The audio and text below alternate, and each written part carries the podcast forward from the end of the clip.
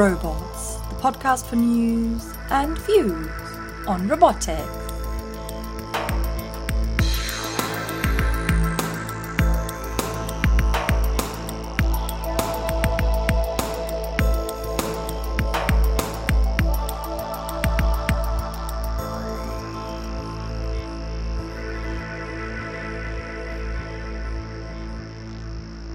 Hello and welcome to the Robots Podcast. I am Jana, and in today's episode, we will learn about a new kind of photography drone. Drones have been all the rage in recent months, with personal photography and video drones, such as AirDog or the Phantom 2, gaining in popularity. A company called CyPhy Works is now looking to join in with its new Level 1 photography drone.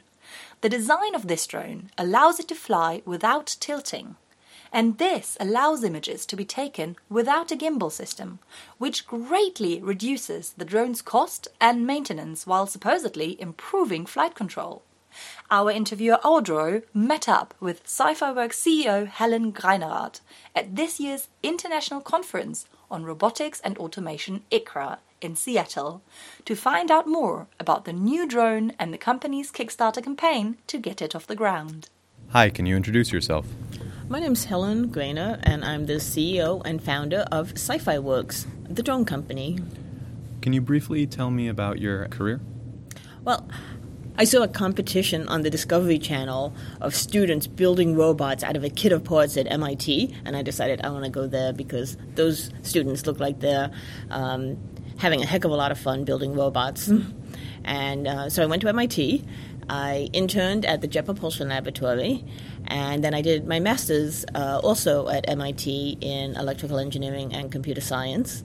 And I was accepted to the PhD program and um, dropped out of it and started iRobot Corporation. Now you're at CyPhy Works.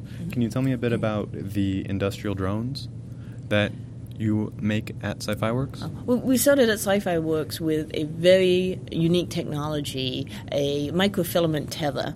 And the microfilament tether supplies power and communications and video from the drones. And um, with that, um, the drones have long infinite times of flight because power is being supplied from the ground. And um, we've solved the, some of the communications challenges, like being hacked or spoofed. And so we've built a drone that just goes up and stays up at uh, 500 feet, 24 uh, 7. So you are releasing a drone you're calling Level 1. What are some primary applications that you expect the Level 1 drone to be used for? Well, we've designed the level one as a consumer drone, so you can take it out and uh, very practically look in your gutters for leaves. You can look if a storm came through and blew a shingle off your uh, house. You can look uh, what's going on in your neighborhood, mm-hmm. and then it's also for fun. You can take it to that beach barbecue and get stunning um, photographs from a unique perspective. You can take videos of your kids out kayaking. Um, you can take videos of your child's soccer game. There's just so many wonderful applications uh, for drone photography, and I think it's really taking the place of video cameras. Um, cell phones have taken a lot of the functionality, but there's still a need to get um, great shots. Um, drones go beyond video cameras, and you can get um, shots from up high, so you have unique perspectives. But you can also do um, rolling shots, like if your child's on a bicycle, you can follow along with them, or if you're on a kayak, the drone can follow along with them. So it's it's better than a video camera in many respects because it can follow the action. And it's a consumer drone. Uh, can you tell me about why you've made that transition from industrial and military to consumer? We haven't really transitioned to consumer. Um, we have a lot of very inventive engineers and drone scientists at the company, and one of them, Kenn Sebesta, came up with what we call level up technology. Most multirotors uh, tilt into the direction of motion. And that means every sensor on them, including the camera, has to tilt with them. And companies spend a lot of time building these fancy gimbal systems to compensate for that tilt what we've done is we've built a multi-rotor. It's a hex rotor that just flies levelly.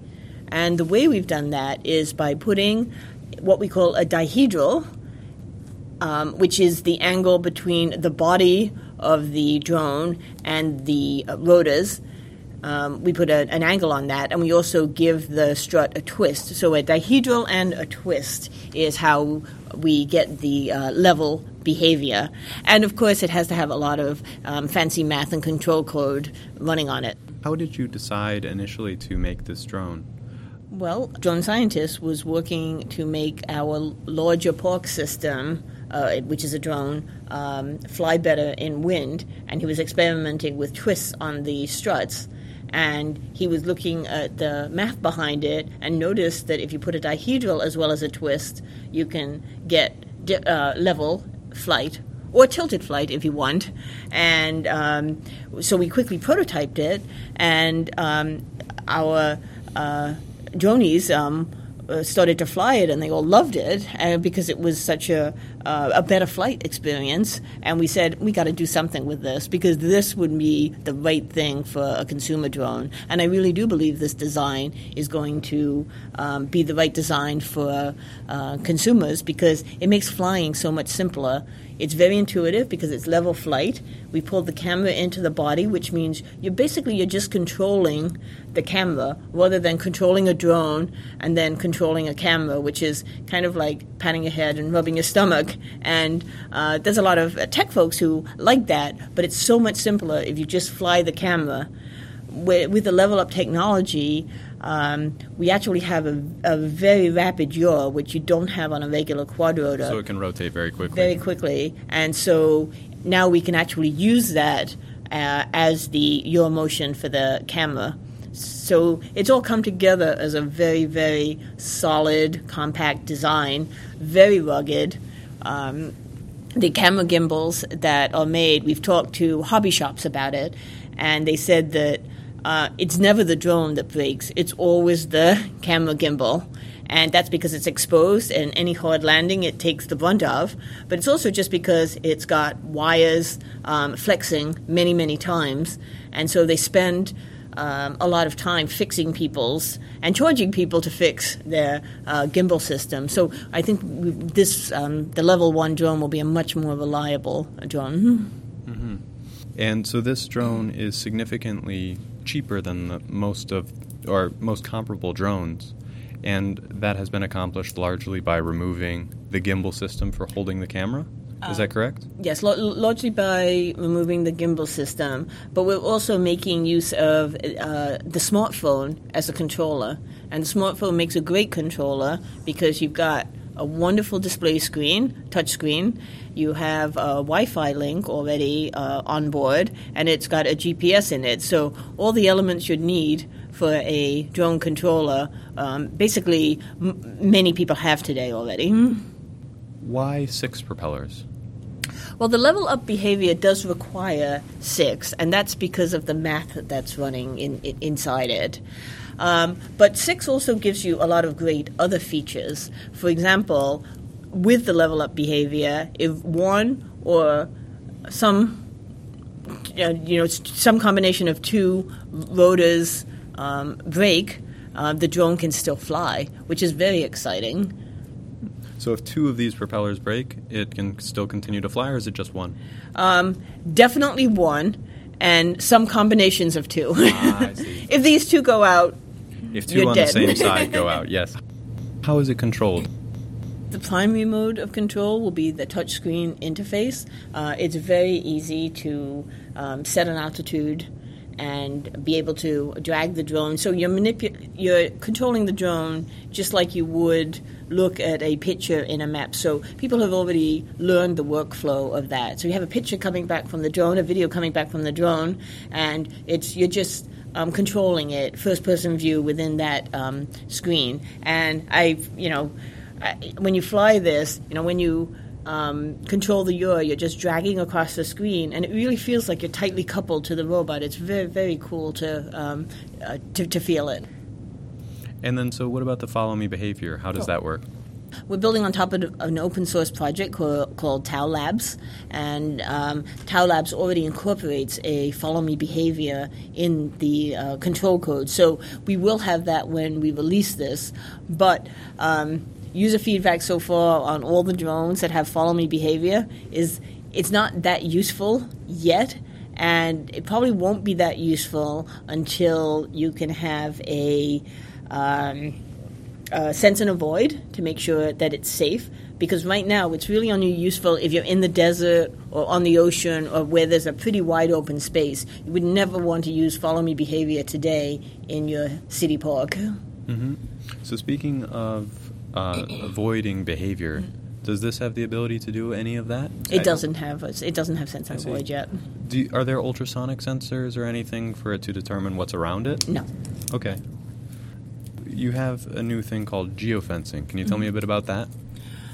one thing that we, you know, we've spoken to uh, users about is um, people who haven't flown a drone before are a little intimidated for the first flight, and um, you know they read on the internet about the first flight someone you know runs it into a tree or it goes off into the neighbor's yard, and so we've created a very simple interface um, which you walk a boundary and the robot will stay in that boundary and not um, go out of it so it can't get in any uh, trouble as you're get, taking those first flights. Uh, but it can be also use, useful for the sophisticated user that wants to practice aerodynamic flight and, you know, so the drone doesn't um, get, get away from you. Um, it's based on, again, from uh, the Tau Labs code um, there's all kinds of features to make any um, any uh, polytope that you would like and keep the robot in that. Oh, uh, any shape. kind of a shape that you would like, keep the robot in that. But that's not what our users want. They We've developed an intuitive interface. You walk the boundary, and it stays in that boundary. So you don't have to do any correspondence between a map on your cell phone uh, and what's happening in the physical world. You uh, constructing the boundary in the physical world. Mm. I see no punching in GPS coordinates. No punching in GPS coordinates. Now, but this does rely on GPS, correct? It To create the G- geofence? Is that challenging with uh, GPS being fairly inaccurate unless you buy an expensive GPS? Um, you wouldn't want to make your geofence in an extremely confined area with only as good as the GPS accuracy, but the GPS accuracy, accuracy um, locally, um, you Oh, know, at a certain amount of time is is usually pretty good. It, it can vary over days and when satellites move from place to place, Mm-hmm. but the local time of GPS is usually reasonably um, accurate.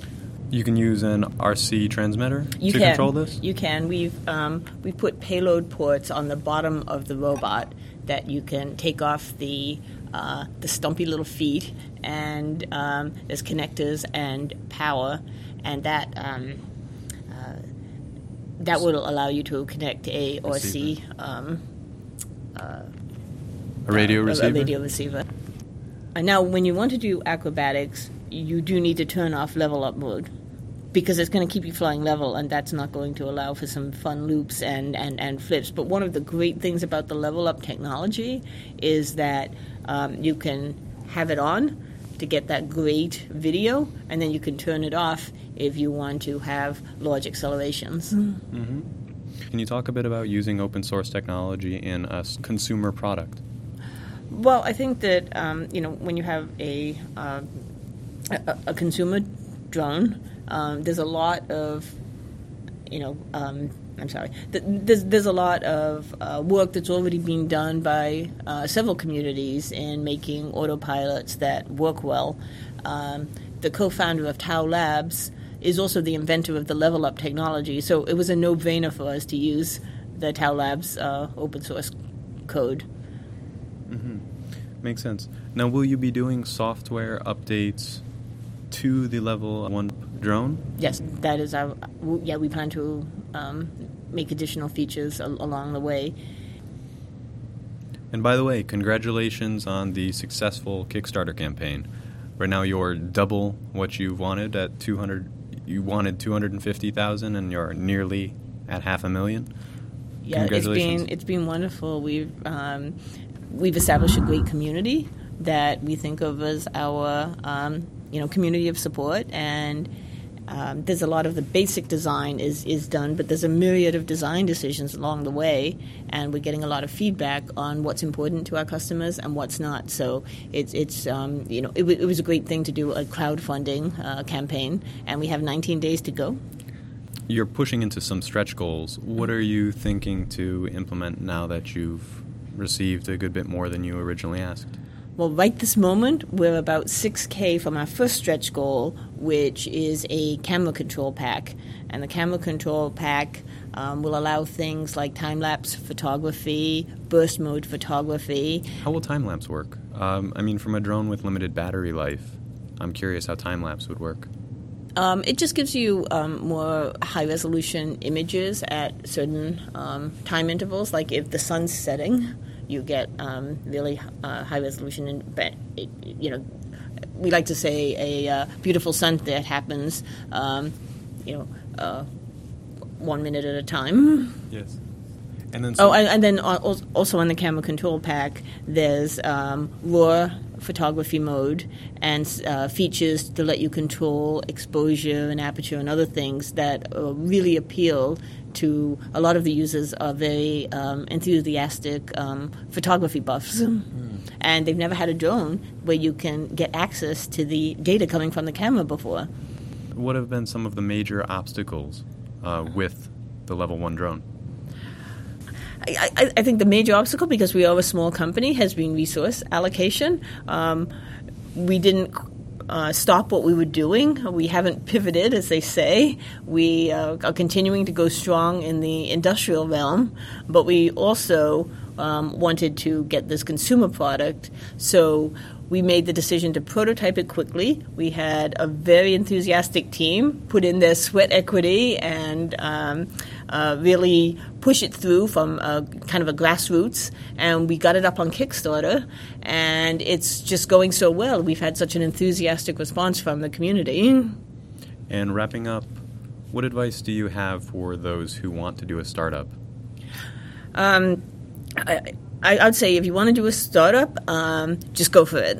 Um, you, you do probably want to have a solid idea. You can develop that idea when you're in school or when you're working at another job. But once you have that idea, it's something that you're passionate about, I'd say go for it. Because worst case scenario is that it doesn't work out.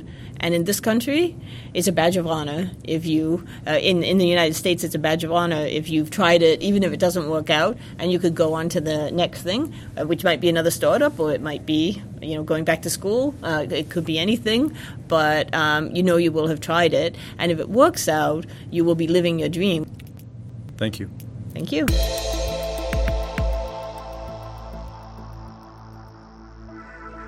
And that's all for today. As always, there is lots more to discover on our website at robotspodcast.com. And if you'd like to learn more about drones and why they've been in the news so much lately, check out robohub.org for the latest developments in robotics. We'll be back in two weeks' time. Until then, goodbye.